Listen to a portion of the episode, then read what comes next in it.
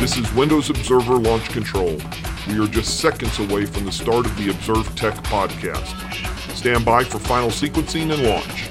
In five, four, three, two, one. And we have launch of the Observed Tech podcast. Keeping an eye on Windows and other things tech.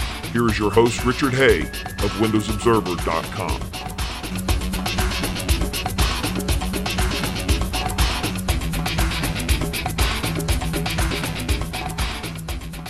Hello, everyone, and welcome to the Observed Tech Podcast. I am your host, Rich Hay. from WindowsObserver.com and ITProToday.com. This is episode 315 of the show. Doing it on a Monday morning. It's just after 6:30 here on the East Coast. I opted to wait to record this because Microsoft had their big E3 media briefing at 4 p.m. yesterday afternoon. And so I decided I wanted to catch any of the news associated with that to make sure that I got mentioned in here as well. So the show's got a, a heavy, heavy slant towards the Xbox and gaming side of things. I still have plenty of other stuff that we normally talk about insider stuff, Microsoft things, Windows 10, social media, hardware, software. Uh, space stuff, even uh, there was a big space announcements from NASA last week. So we're still going to have those normal things, and we're going to talk about those normal things as well. I'm going to open up talking a little bit about Windows Insider and where we stand, and I'm going to do something I've been doing, I think, every week and nearly every day is saying we've got to be on the verge, on the precipice of seeing the first release of whatever is going to be 19H2. That's the second update of the year. Now, I'm not saying feature update because, as I have said to you all before, I'm feeling pretty strongly that, that 19H2 is not going to be a full blown feature update. I think 19H2, as I've said in the past, is going to be a cumulative update. Not a whole lot of new features, but a focus on stability, UI consistency, and things of that nature. So uh, we're still waiting. Microsoft has not said a lot about it. We've heard a few things from some of the insiders that says we're working on the details. We're going to put it together. We're going to get it ready, and when it's ready, we'll tell you. Excuse me.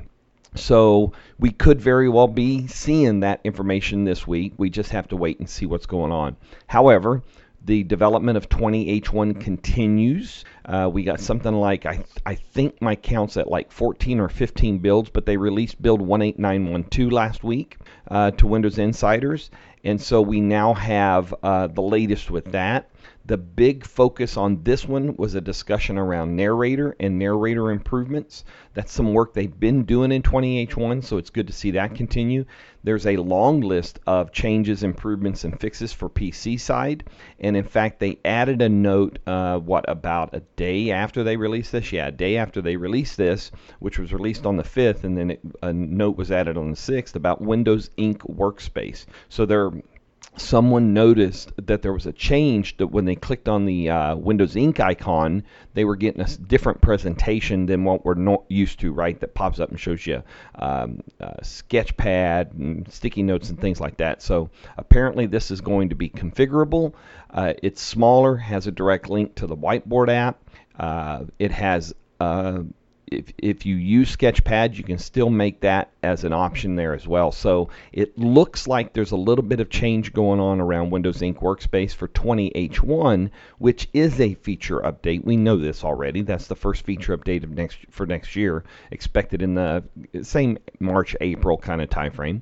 And uh, and outside of that, then that it's still got some known issues, including the the cheat software stuff that some uh, folks have not fixed.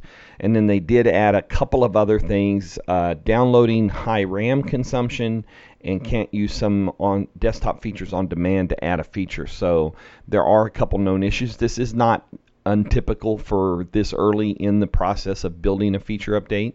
Uh, so it's just stuff you have to keep an eye on. Hopefully, you're running that on a single machine in FastRing, and that's got your attention and focus right now. Um, they, um, I'm trying to remember. No, they did not do an update on that, so I'm going to get rid of that note. The Windows 10 SDK, that's the software development kit that is used by developers to um, prepare their apps for the next version of Windows, the next feature update that might add some new uh, features to the API surface. That came out last week and based on build 18908, which was released to FastRing the week before. Again, that's a pretty consistent experience. Uh, FastRing build comes out, and about a week later, a, a new SDK based on that build for for developers to use in and around the 20H1 development cycle is made available. Uh, what else do we have? Uh, now, some folks did some poking around on the latest 20H1 build, 18912, and did discover a couple of things that are kind of hidden, not talked about, but uh, can be accessible. So the first one was some uh, a change to the calendar flyout that you can get when you go down to um, the system tray and you look at the date. That now has an option to add something to your calendar directly from that flyout. So that could be very handy. Uh, it's a it's not um, available on all test machines. It, it's only showing up on some. So uh, somebody on Twitter found that and it was written about. And then the other changes in the settings app and around the delivery optimization. You know, Microsoft has done a lot of work on delivery optimization over the last couple feature updates, and it's improved a lot. Well, now apparently there will be an option to choose maximum bandwidth in a megabit value that 20H1 will use to download feature updates and things of that nature. So that is another change that was discovered. It's still not a public change because Microsoft hasn't talked about those yet. Uh, let's see. So we got those two things. Uh, the latest insider kind of insight blog post is about constructive feedback. They brought some attention to this last week. So uh, this this if you've never used the Feedback Hub or if you've used the Feedback Hub and you'd like to have a little bit better clarity on how to be more effective at it, this is a great page to go check out. It's called. Um, uh, how to provide constructive feedback, and it gives you instructions on how to do that, how to look for existing feedback, how to prepare your feedback, and, and provide them information that can really help uh, solve the issue or get the issue in front of the engineers, including the process of how to um, capture, use capture mode to, to actually capture the bug if it's a bug. If it's a suggestion, there's options for creating screenshots and things like that. Uh, Sticky Notes 3.7 Insights are back. This is a plus in the fast ring for insiders. Also, some other little tweaks and features with the colors and things of that nature. So, Sticky Notes continues to improve. Uh, on the Windows 10 front, uh, Windows 10 version 1803, which was the April 2018 update last year, that ends its support this coming November. Because don't forget, for consumers, the feature updates in both the spring and the fall have 18 month support cycles. So by the time you get to the end of that 18 month, you've got to be on the next feature update or a supported feature update. Now, with the changes around the May 2019 update, that means uh, it won't be automatic. Uh, if you're on 1803, for instance, or even 1809, and 1903 becomes available for your system, you're going to get a download and install link on the Windows Update page. It will not come automatically through Windows Update. And at that point, you can click and download and install and start the install process. If you wait and you stay on 1803 in, for, in this specific instance until uh, a few months before its ex- expiration, which is November, then they could then automatically download that next update. Now, what I don't understand 100% is, is it the latest feature update? That since it would be 1903, or would it be the next feature update, which would be 1809? So that's the only aspect of that I don't understand. I've got some test machines set up so I can watch for that and see what happens. Uh, Windows 10 18, 1903, there was discussion that it would not be supported on uh, devices of smaller than 32 gigabytes. However, some reports after that all kind of surfaced, Microsoft has come out and said, yeah, we're going to update your devices that have less than 32 gig of storage. So that has become a non-issue pretty much. But but the day is coming when a 32 gig device is just unless it's this new OS that's supposed to come, right? Windows 10 Lite or Windows Lite or whatever it is. Until that day comes, these devices are a challenge to keep updated because of the limited size.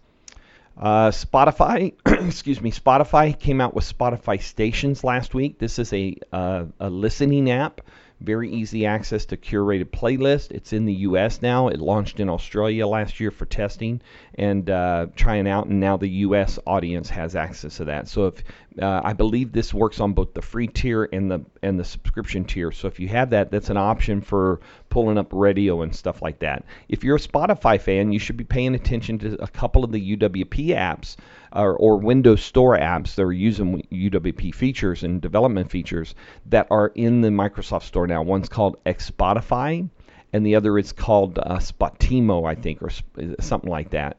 Uh, but there's a lot of work. There was a group of developers apparently over the last several months that have been working on uh, UWP enhanced third party apps for some services that have really uh, looked good. And uh, they recently announced that and have made those available so you can start using those. I've been using Xpotify and I really like the app. Uh, what else is going on? Apple, we learned last week they had their big WWDC keynote on Monday. They announced new hardware, they announced new software. They announced that they are getting rid of iTunes and they're replacing it with three different apps on iOS platforms or Mac platforms. However, on Windows, iTunes will continue to be a thing, uh, is what we basically learned. Even though they didn't say that, that at that moment, we la- learned later through a couple different coverage stories that it would continue to be iTunes on Windows for now because um, I think what they're going to do is they're going to do a music app, a podcast app, and a new and one other uh, app that has to do with what iTunes does, uh, syncing or something like that. But that is not coming to Windows at this point. Um, so we've got a couple blog posts there that answer those questions about old libraries, Windows, and stuff like that. Uh, oh, music, podcasts, and TV. Those are the three apps. It was in, I had it in a later link here. Uh, Firefox has enabled their enhanced tracking protection in their latest update, so that is out and available, and you can flip the switch on that. Uh, Charter and Comcast. This was an interesting story because I've experienced this myself. Uh, Charter, Comcast, other companies, as they continue to work on their broadband services and, and look to find very uh, good deals for themselves with broadband, uh, there's not as many discounts apparently being offered for their TV customers because they don't have to anymore because they're they're doing pretty good on the broadband side and getting people are buying into a lot of uh, bandwidth because they're cutting the cord, which means they're streaming more, right? So they need faster speeds, they need more data cap, they need less of a data cap. Well, apparently now because it used to exist, I've done it for the last two or three times. You call and say, "Look, I need to change up my program a little bit. I got to cut something out." They would send you to this department called the retention department. Typically, at least that's what Comcast calls it, and you'd usually end up on a very good deal. I'm currently on one. I did a I did the deal for two years because it was so good, and so apparently those are falling more and more to the wayside because the the cable companies don't have to be as uh, as cooperative in that sense because they're getting paid. People are buying higher bandwidth uh, plans, so they may not be buying all their services, but they're making up the money in other spots. Uh, oh, and I did put a link in here to this UWP Community Launch 2019. It's a post on Medium. It's got links to all of the four uh, apps that were released through this process. So, real quick, there's the MyTube 4.0 beta. There is a program called Legere, which is a new Reddit client, beautiful Reddit client. And then there is um, Spotimo, that is the uh, this new Spotify client. And then the last one is uh, Kanban Ink, which is a whiteboard for Windows 10 based on the, the Windows whiteboard, but another option there. And then, like I said already, Xpotify, he just made his app open source, but it is also based on UWP and stuff like that. So definitely all this discussion around UWP being quote unquote dead. And that came up again this weekend around the Xbox stuff because the new Xbox app was released and apparently it has been built on Electron which is another development language and development platform. So people are saying, okay, everybody who said UWP is dead, why didn't they build it this way? And I, I don't know the answer to that. Okay, I'm not a developer, so I don't understand the differences between the benefits an Electron app delivers or one that's, uh, because it is in the Windows Store, or one that is built focused on UWP technologies and things like that. So, uh, but UWP features and, and API aspects and things like that aren't gone. These this group of developers just released four very good apps, plus the one that was already out, Spotify, that really take advantage of UWP features. So this whole discussion around UWP being dead is just it, it seems a silly discussion. It really does. And there are some folks out there on the social media that are invested in that in that quote in that headline, and they're not giving up on it, even though the discussions around it show otherwise. So that's it is what it is. Uh, Xbox and gaming. Okay, so we had a full string of releases and builds right up until uh, yesterday, the 9th. Preview Delta and Omega Rings got a 1906 update, and so we had several 1906 updates. And Alpha Skip Ahead did get a 1910 update a couple days ago. So again, it, the the Xbox team that and the insider team really do well when it comes to pushing new builds out and the way they go about it. And I don't know if it's different because there's maybe not as many devices as there are uh, Windows 10 fast ring devices. I don't know what the difference is in their ability to get these updates. Maybe it's a smaller, you know, scale from the perspective of what's in the uh, OS and, and the updates, but it's always impressive that there's six or seven builds every week at of some level head now, and they are working on the 1906 update, which will be the June update, the monthly June update, and then the 1910 update, which is the uh, the fall update that will come alongside of whatever 19H2 is. Excuse me. So, because it's E3 week, you've got to know that there are are huge sales going on, including $100 off of Xbox One X. So I've got links to those sales there. Uh, if you're in the market for a game and looking for an update, or maybe you're part of a game and you want to buy the downloads, the downloadable content, or the add ons, there's great deals out there right now. So you should take a minute and look through it because it's a great way to add to your library. Now, the other big aspect of things, and this all came out kind of over the course of the weekend, there were some leaks. And then prior to the Xbox E3 briefing yesterday at 4 p.m. East Coast time here in the United States, the new Xbox app and uh, the Game Pass for PC came out or was made available, or somebody flipped a switch and figured it out. So we now have. Uh, in beta testing right now, you have Xbox Game Pass for PC that will eventually right now the games it's not the full 100 game library but eventually they will have over 100 high quality PC games on that subscription. Now, if you are if you are an Xbox Live Gold subscriber and you don't have any other Game Pass subscription, which is now Game Pass uh, Ultimate because there is the Xbox Game Pass for consoles, there is the Xbox Game Pass for PC now, and then there's Xbox Game Pass Ultimate. So the Xbox Game Pass for consoles, I believe, is ten dollars a month. The Xbox Game Pass for PC is going to be um, uh, nine ninety nine a month on its own and then you have Xbox Live Gold that you have to have with both of those, right? Well, this new then we have what was recently announced and has, has just come out of testing this weekend, I think, Xbox Game Pass Ultimate or yeah, Ultimate. So Ultimate is the whole kit and caboodle. So for $15 a month, you get Xbox Game Pass console, Xbox Game Pass PC, and Xbox Live Gold. So that means once the Xbox Game PC uh, Pass gets its library built up, and they think that will be built up by August timeframe. It'll be up to its full complement of 100 games. You will have over 200 games to choose from, both console and PC. Plus, you'll have Xbox Live Gold and all the benefits of that for $15 a month. That is an excellent deal when you look at the cost of the monthly subscriptions if you were to buy those separately. And uh, there's a deal right now uh, that you can get your first month of Xbox Game Pass for PC if you're not already an Ultimate subscriber because it's included for one buck and then it will be $5 a month for a limited time after that. So basically, that $5 a month is during the testing phase. So it's not going public. So Xbox Game Pass Ultimate did this, right? So insiders on Xbox Insiders were able to be part of that early Xbox Game Pass Ultimate adoption, switch over our current, which I did, and it was very easy to do. You get a great kind of conversion over to the first time, and then they will convert over the standard kind of uh, add on cards and things like that that. So mm, it, Xbox Game Pass for PC is going through that same process. So if you're if you don't own a console, get Xbox Game Pass PC for a buck for your first month, and then it'll be $5 until they go public, until they go to general release. So it's a great way to kind of get into the system. I've got it on my my uh, main PC. In fact, last night I downloaded uh, Sea of Thieves, the anniversary edition, on there. It does use the store infrastructure for downloading and things like that, but the Xbox app itself is where you manage the Game Pass. You can access the Game Pass games. You can access, there's a bit of a store there because you do get a 20% discount on the purchase of games games and downloadable content, just like you do on the console Game Pass and for Game Pass Ultimate uh, now.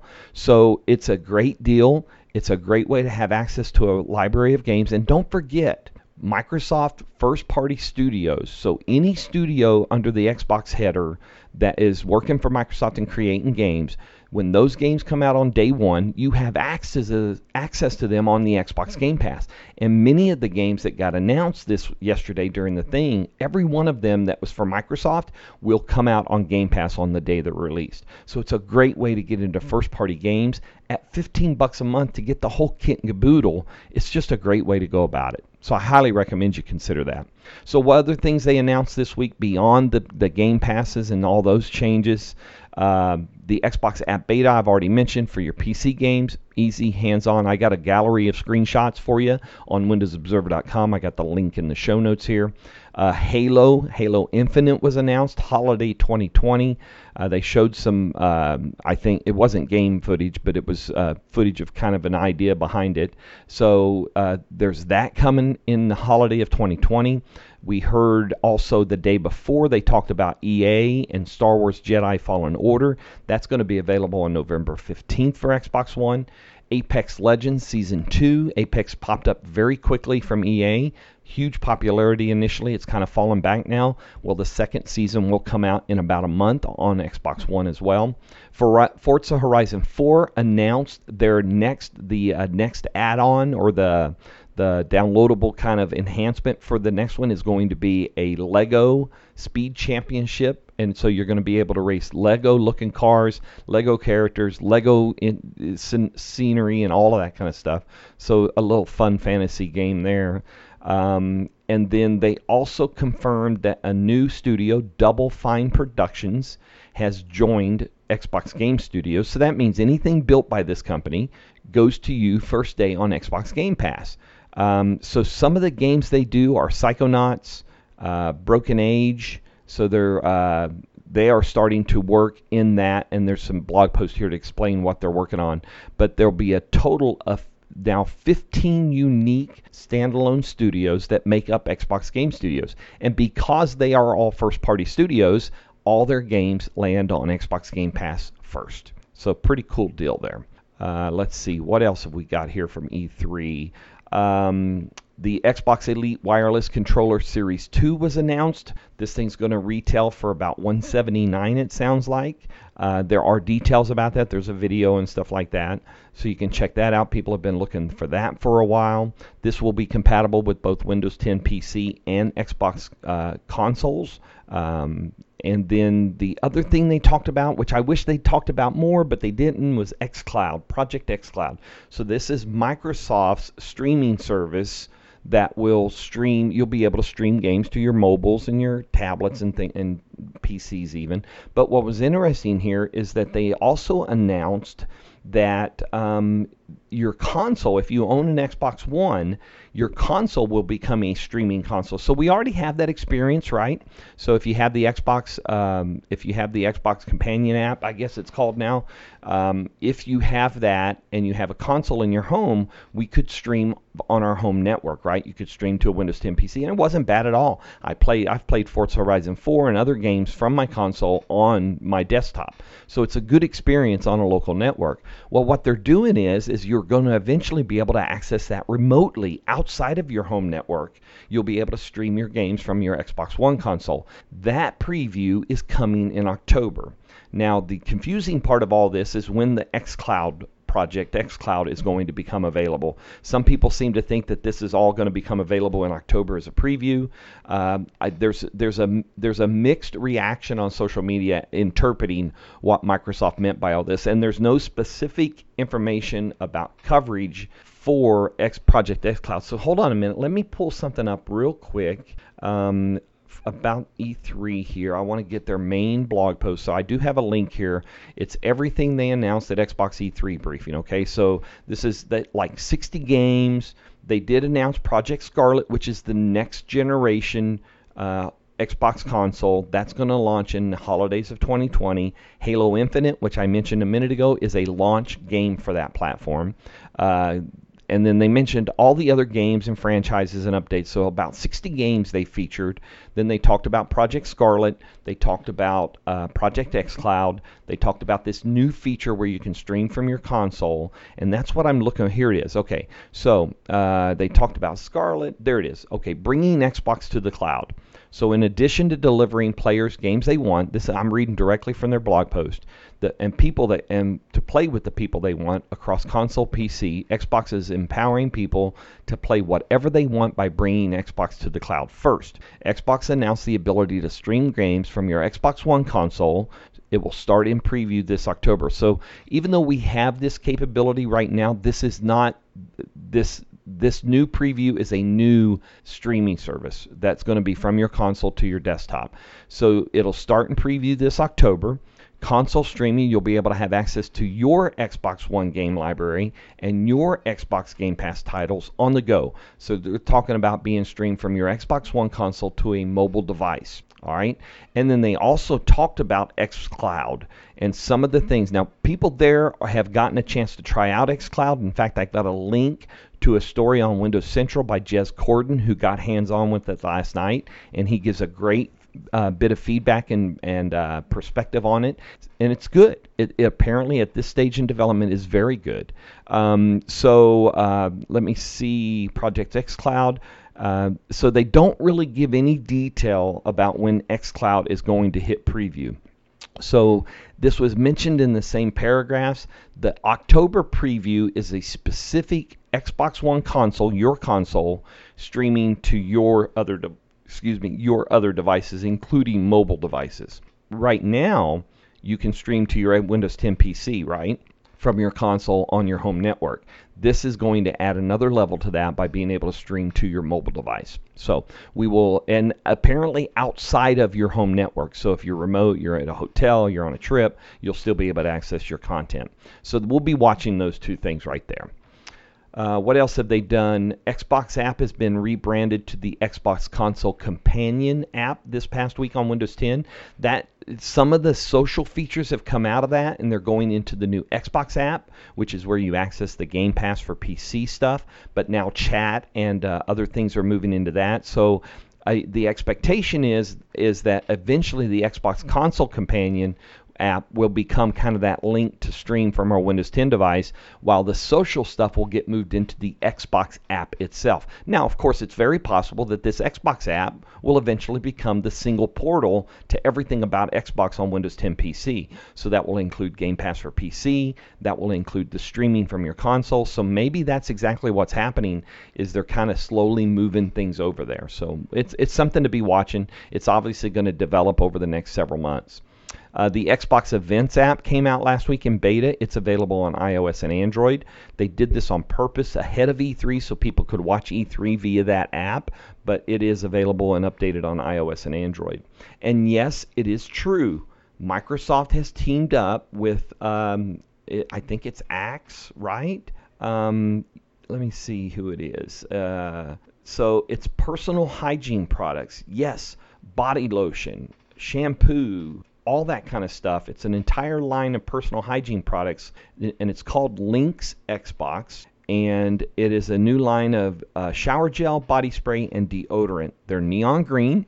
Um, and so there is a partnership between Microsoft and uh, this is this is by the folks that do Axe. Uh, apparently, initially, it's only available in Australia and New Zealand, and it should eventually make its way here to the U.S. So yeah, Microsoft and Xbox has teamed up to to brand their own line of personal hygiene products. Pretty crazy. And then this past week, we also had uh, the initial Stadia Connect from Google. Now, Google Stadia is their game streaming platform.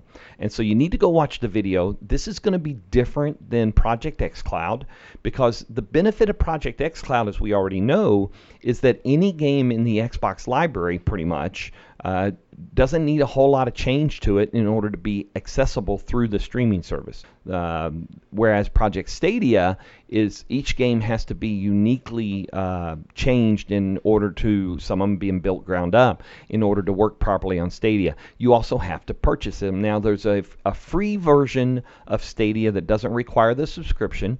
If you buy the, ten, I think it's about ten dollars a month for the subscription. If you buy that, then you have access to the like highest levels 4K streaming. Uh, I forget how many frames per second and all that. You know the high end stuff. Then there will be the free version that will run at 1080p and but you still have to buy the games. So you don't have to buy the subscription to get the high level thing. So it'll be interesting to see. They did uh, announce and have started to pre-order their Founder Edition. So it comes with a controller. It comes with three months of, of what they call Google Stadia Pro. That's the subscription service. So it'll be interesting to see how it kind of develops alongside of Xbox's Project xCloud. But I, you know, I got to tell you right now. It, Xbox has got the, the lead on this because of the games, the game library alone if each developer of games decided they wanted their games available on this streaming service, and why wouldn't you? Um, you know, the potential is there for over 3,000 games being available on Project xCloud as compared to Project Stadia, which has got, you know, a handful of launch games and then whatever else is coming later. And they will have some free games apparently, some, you know, some some scrollers type stuff, you know, low end type games, what I'll call it. So it'll be interesting to watch these two, kind of like the Sony Microsoft Xbox uh, competition back and forth. It'll be interesting to watch the back and forth with the streaming service. All right, so busy, busy day with Xbox E3 media briefing yesterday. Don't forget, there's been other briefings. Last night, Bethesda had theirs. The day before, EA had theirs. And of course, E3 starts today, so there will be stuff going on all week long. Uh, your best source for E3 content is the E3 website. You can, if you want the specific Xbox stuff, go to there. Go to Xbox.com. You'll get a link to Xbox E3, and you'll see all their content there.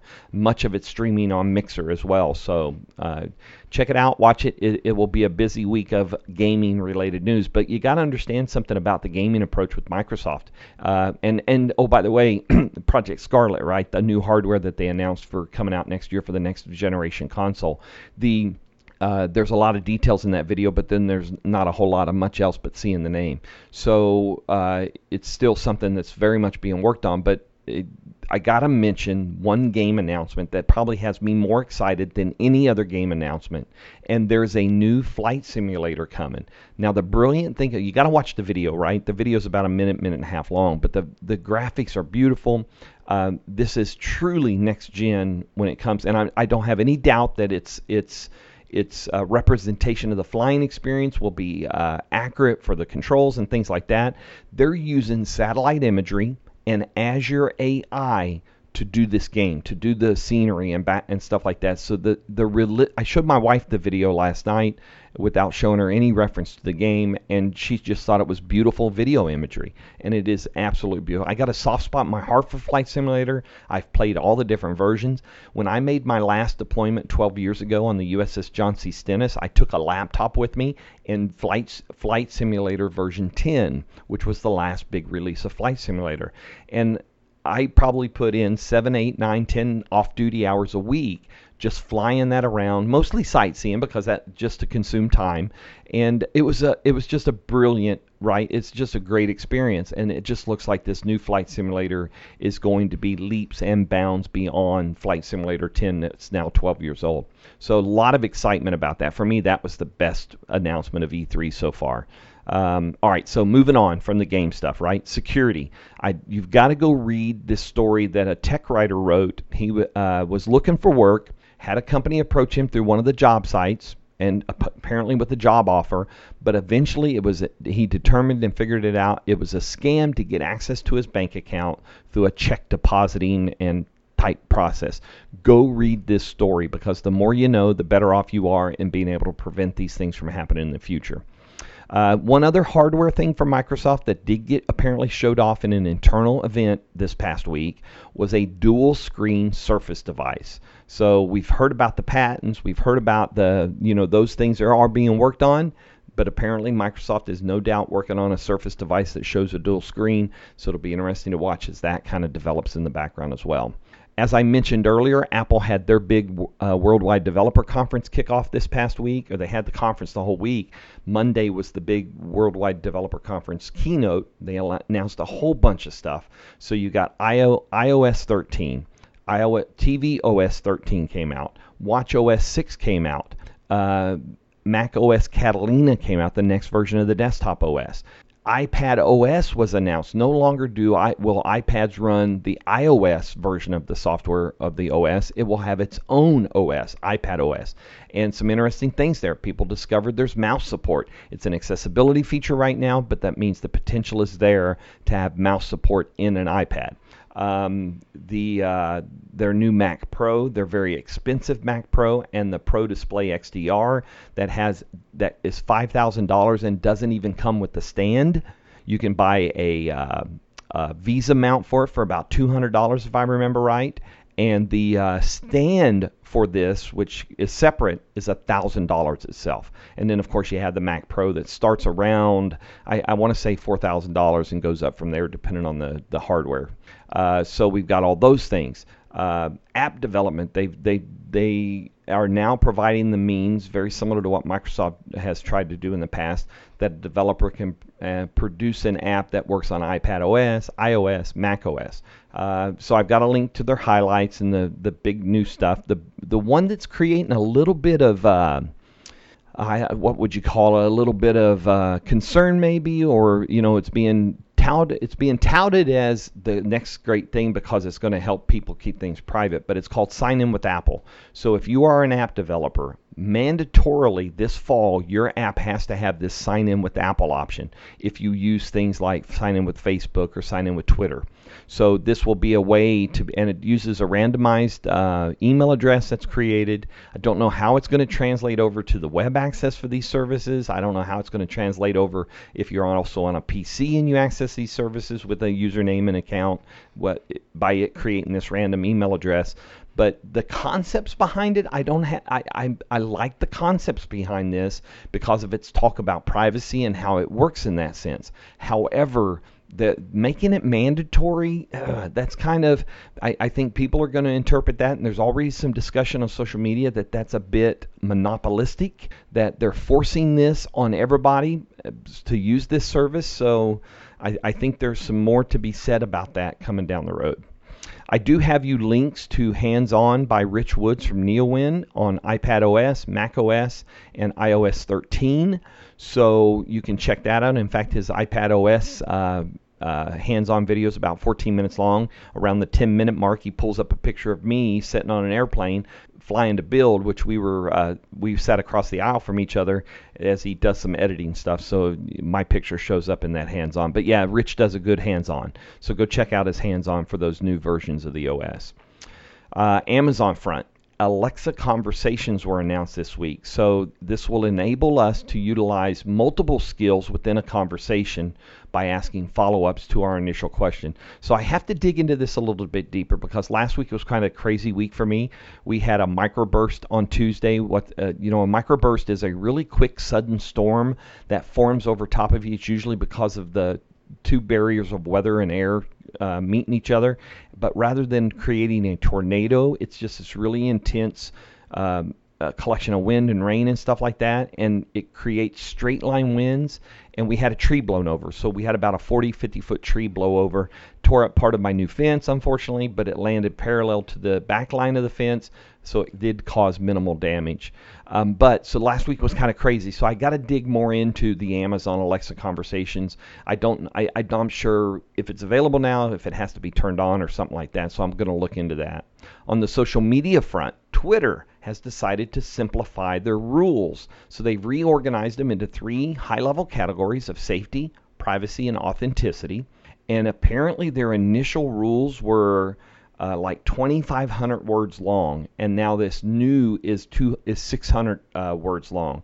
So they give you a review and uh, content and context around these new rules and how they're going to approach those. It'll be interesting to see if they figure out the algorithm part though, because let me tell you, as somebody who's been bitten by that algorithm, I really hope that they sort that part out as well. I'd love to get back to my normal sharing on Twitter, but right now that's just not going to happen. I'm not taking that risk.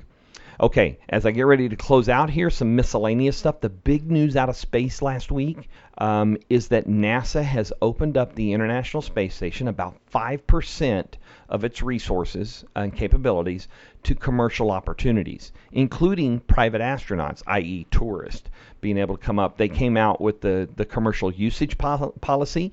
They came out with the commercial and marketing pricing policy. There's a low Earth earn, low Earth orbit economy FAQ. So, so NASA has come out in the midst of their work towards Artemis and going back to the moon by 2024. They're opening up access to the space station into manufacturing, into development in a low Earth orbit in a microgravity environment to commercial companies. And it's funny to see the there's a price list. There's a cost to carry something up to the station. There's a cost to bring something back from the station. There's a difference in the cost if it's trash and there's a difference in the cost if it has to be refrigerated and have electricity and things like that. So this is a significant move towards commercializing low Earth orbit and eventually NASA wants to focus on being in lunar uh, orbit and beyond onto Mars and stuff like that. So they really do want to turn over more and more of ISS and low Earth orbit to a commercial functionality. So they're still uh, maintaining it running it and getting paid for that by other companies. So it, it was it's very interesting to see, how, and they're starting with just five percent of its capability. So eventually, I imagine that's going to expand over time. So it'll be interesting to watch as this kind of progresses and matures as well. So um, episode 315 done for you at 7:15 in the morning on this Monday morning. It's going to be a busy week. I, I really do hope we see the future of 19H2. We'll see a, probably see another 20H1 build, and of course, there's so much going on in the gaming arena around Xbox, and especially around the technologies that Xbox is being built on. Because I think that's the underlying aspect here. Gaming is the kind of visual piece we see, but think about the underlying technology. Project xCloud is on Blade servers in all the data centers for Microsoft, right? They basically built Xboxes into these blades, and that's where that service is coming from for Project xCloud. They're working on the next generation hardware, both the controller and the console. So, uh, personally, for me, I'm on an Xbox One S. I, am kind of a laggard when it comes to upgrades, so I will probably keep an eye on Xbox One X for when Xbox One X starts to hit the nice discounts next year because it will before Project Scarlett come out comes out, and I'll probably make my move to Xbox One X at that point, and then I'll later join Scarlett going down the road. I just like to kind of hit that delay a little bit. Works it ends up being a little less expensive when it comes to it. So with that, I'm going to close out episode 315. Thanks for listening, and as always, appreciate you all uh, tuning in each week and uh, your feedback and your questions and all that. You know where to reach me, right? WinOBS on Twitter. You can reach me at windowsobserver.com, and of course, you can catch me for my enterprise coverage at itprotoday.com for my day job. So until next week, oh, by the way, tomorrow's Patch Tuesday. It's the second Tuesday of the month, so get ready to update your systems as well. So take care, stay safe, everybody. We'll see you next week.